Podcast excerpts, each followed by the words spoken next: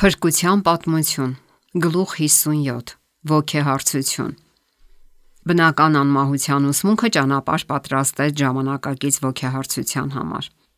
Եթե մեռածները երկինք են գնում եւ բնակվում Աստծո եւ Սուրբ հրեշտակների հետ, եւ եթե նրանք ձեռք են բերում այնպիսի գիտելիքներ, որոնք անհամեմատ գերազանցում են իրենց նախկին իմացածին, ապա ինչու՞ չվերադառնալ երկիր եւ լուսավորել ուղղություն ցույց տալ ապրողներին։ Ինչպես կարող են մահից հետո գիտակցության պահպանմանը հավատացողները մերժել այսպես կոչված Աստվածային լույսը, որն իրենց հաղորդվում է փառավորված հոգիների միջոցով։ Ահա սրբազան համարվող մի ուղի, որով սատանան իրականացնում է իր մտադրությունները։ Անկած հրեշտակները նրա պատվերով հայտնվում են մարդկանց որպես լրաբերներ հոգիների աշխարից։ Այն պատրանքը ստեղծելով, թե կապ է ստեղծում մարդկանց ու մահացածների միջև, սատանան իր կախարդիչ ազդեցությունն է ունենում նրանց ուղեղների վրա։ Նա զորություն ունի անգամ մարդկանց առաջ բերելու իրենց վախճանված մտերիմների պատկերը։ Կեղծումը կատարյալ է լինում, շշմեցուցիչ ճշգրտությամբ ընթորինակվում են հանգուցյալի հայացքը, բարերը, ձայնի հնչերանգը։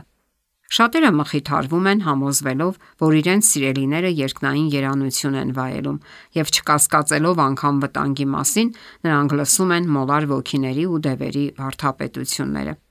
Երբ մարդիկ ի վերջո համոզվում են, որ մահացածներն իրոք վերադառնում եւ խոսում են իրենց հետ, սատանան նրանց առաջ պատկերում է այն հանգուցյալներին, որոնք գերեզման են իջել երկնքի համար անպատրաստ վիճակում։ Նրանք հավատացնում են, որ իրեն երջանիկ են երկնքում եւ նույնիսկ բարձր դիրք են գրավում այնտեղ։ Այսպիսով այն մոլորությունն է տարածվում, թե ոչ մի տարբերություն չկա արդարի ու ամբարշտի միջև։ Հոգիների աշխարհից ժամանած կեղծ այցելուները երբեմն այնպիսի գուշակություններ կամ նախազգուշացումներ են անում, որ ճիշտ են դուրս գալիս։ Հետո, երբ վստահություն են շահում, սկսում են այնպիսի գաղափարներ տարածել, որոնք խաթարում են հավատը Սուրբ գրքի հանդեպ։ Նրանք չափազանց վտանգավոր մոլորություններ են տարածում այնպիսի տեսքով, ասես խորապես մտահոգված են իրենց երկրային մտերիմների բարեկեցությամբ։ Այն փաստը, որ նրանք որոշ ճշմարտություններ են ասում եւ երբեմն կարող են կանխագուշակել ապագայի իրադարձությունները, մեծ կշիռ է հաղորդում նրանց ասածներին, եւ մարդիկ ընդունում են նրանց կեղծ ուսմունքներն այնպիսի պատրաստակամությամբ եւ հավատում դրանց այնքան անվերապահորեն, կարծես դրանք Աստվածաշնչի ամենասրբազան ճշմարտություններն են։ Մի կողմ է դրվում Աստծո օրենքը, արհամարվում է շնորհի հոգին, ուխտի արյունը անսուրբ է համարվում։ Հոգիները հերքում են Քրիստոսի Աստվածային էությունը եւ անգամ արարչին իրենց շարքը դասում։ Այսպես նոր հագուստով ծպտված մեծ խռովարարը դեռ պատերազմ է մղում Աստծո դեմ, այն պատերազմը, որը սկսվել է երկնքում եւ մոտ 6000 տարի է ինչ շարունակվում է երկրի վրա։ Շատերը փորձում են այդ հոգևոր դրսևորումները ներկայացնել որպես խապկանք, հոգեհարցուկի ձեռքի ճարպկություն։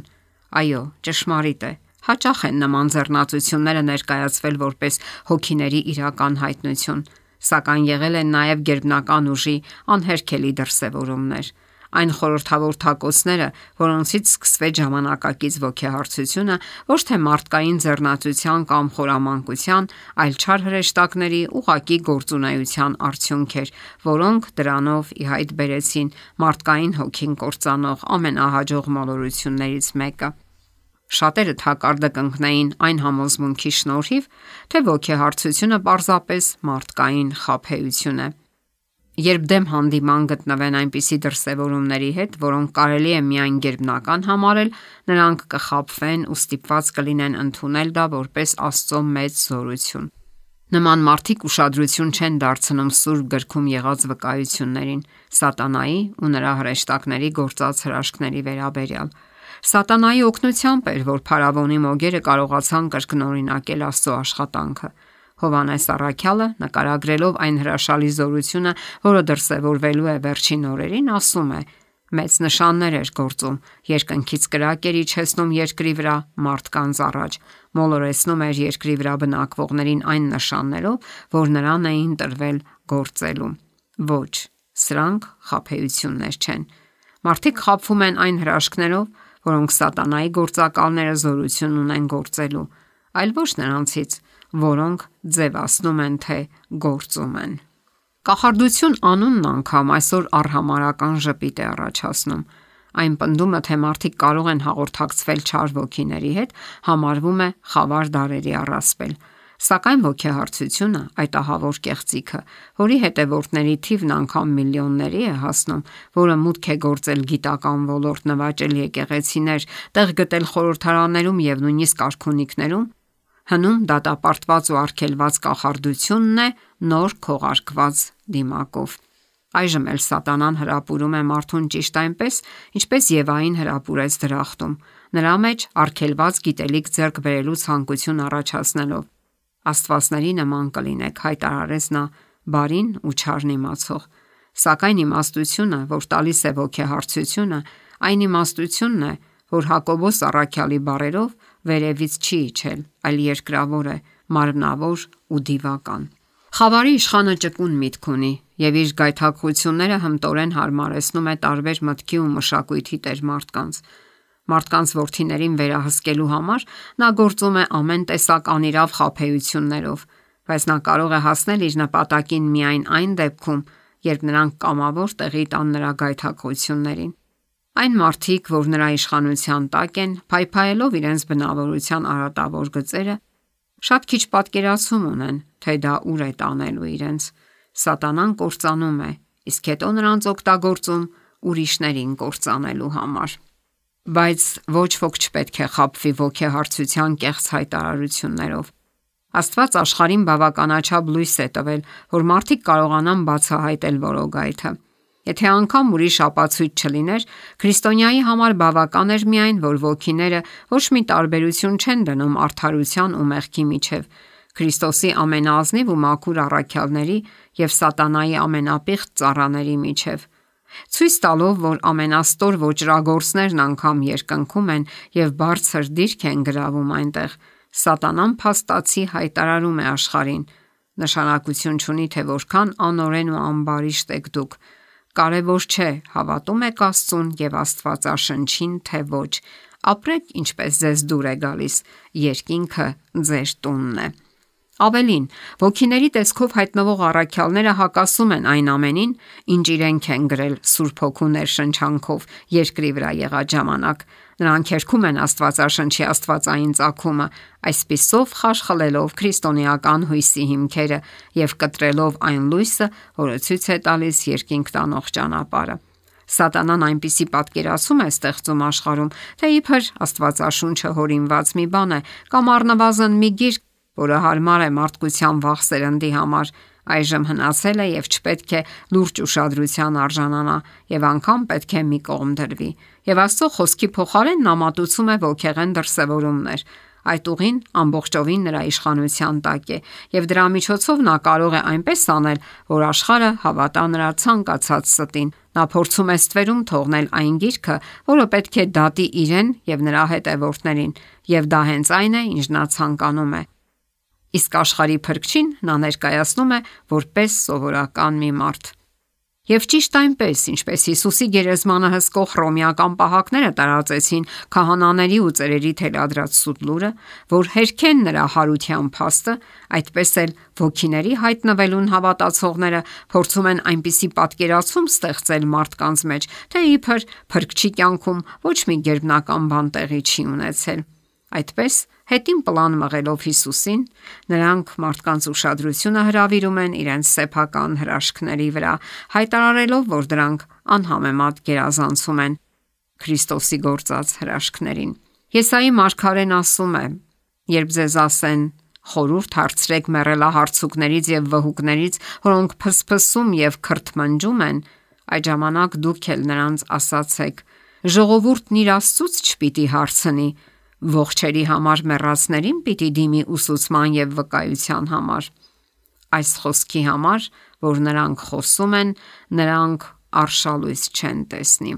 Եթե մարդիկ ցանկանային ընդունել Սուրբ գրքում པարզորոշ ու հստակ ասված այն ճշմարտությունը, որ մեռածները ոչինչ չգիտեն, նրանք հեշտությամբ կտեսնեին, որ ոգեհարցության բոլոր այդ գաղափարներն ու հոգիների հայտնվելը սատանայի ձեռքի գործն են նրա զորության, նշանների ու կեղծ հրաշքների հետ միասին։ Փոխանակ մարդիկ մերժեն այն ազատությունը, որն այդքան հաճելի է մեղավոր սրտին եւ հրաժարվեն իրենց սիրած մեղքերից, լույսի առաջ փակում են աչքերը եւ արհամարելով նախազգուշացումները առաջ են գնում, մինչ սատանան նրանց շուրջը լարում է իր թակարդները ու նրանք սատանայի ավարն են դառնում։ Քանի որ նրանք ճշմարտության սերը չընդունեցին, Աստված մոլորության ներգործություն է ուղարկում նրանց, որ ստին հավատան։ Նրանք, ովքեր դեմ են դուրս գալիս ոգեհարցության գաղափարներին, հարվածում են ոչ միայն ամբարիշտներին, այլև սատանային ու նրա հրեշտակներին։ Նրանք պատերազմ են մղում իշխանությունների, պետությունների ու երկնքի տակ եղող պիղծ ոգիների դեմ։ Սատանան իր տիրույթներից մի թիզ անգամ չի զիջի, քանի դեռ երկնային լրաբերները նրան հետ չեն մղել։ Աստծո ժողովուրդը, ինչպես մեր Փրկիչը, պետք է կարողանան նրան դիմավորել հետևյալ բառերով. գրված է։ Սատանան այժմ էլ, ինչպես Հիսուսի ժամանակներում, կարող է մեջբերումներ անել Աստվածաշնչից, աղավաղել նրա ուսմունքները հոգուտ իր կեղծիքների։ Սակայն Աստվածաշնչի պարզ ու հստակ տողերը զորավոր զենք են ցանկացած պայքարում։ Այն մարդիկ, որ ցանկանում են անսասան մնալ վտանգավոր ժամանակներում, պետք է հասկանան Աստվածաշնչի վկայությունները մարդու էության ու մահացածների վիճակի մասին, քանի որ մոտ ապագայում շատերին կայցելեն դևերի ոգիները, մարմնավորելով նրանց սիրելի ազգականների կամ մտերիմների կերպարները, նաև չափազանց վտանգավոր գաղափարներ կտարածեն։ Այդ այցելուները կշահագործեն մեր ամենանվիրական զգացմունքներն ու հրաշքներ կգործեն, որ հիմնավորեն իրենց կեղծիքը։ Մենք պետք է պատրաստ լինենք նրանց դիմավորելու Աստվածաշնչի այն ճշմարտությամբ, որ մեռածները ոչինչ չգիտեն եւ այդ այցելուները ընդհանրապես դևերի ոգիներ են։ Սատանան երկար է պատրաստվել աշխարհը մոլորեցնելու իր վերջին փորձին։ Նրա ծրագրի հիմքը դրվեց դրախտում եւ այն տրված հավաստիացումով՝ բնավ չեք մեռնի։ Այն օրը, երբ դրանից ուտեք, ձեր աչքերը կբացվեն եւ աստվածների նման կլինեք՝ բարին եւ չարն իմացող։ Նա աստիճանաբար ճանապարհ է հարթել իր խաբեության գլուխգործոցի ոգեհարցության զարգացման համար։ Նա դեռ ամբողջովին չի իրականացրել իր մտադրությունները, սակայն վերջին ժամանակահատվածում նա կիրագործի իր ծրագիրը եւ աշխարհը կգլորվի այդ կեղծիքի անդունդը։ Նրանք խաբված են կեղծ ապահովության խոստումներով եւ կարթնանան միայն աստվածային ցասման պոռթկումի պահին։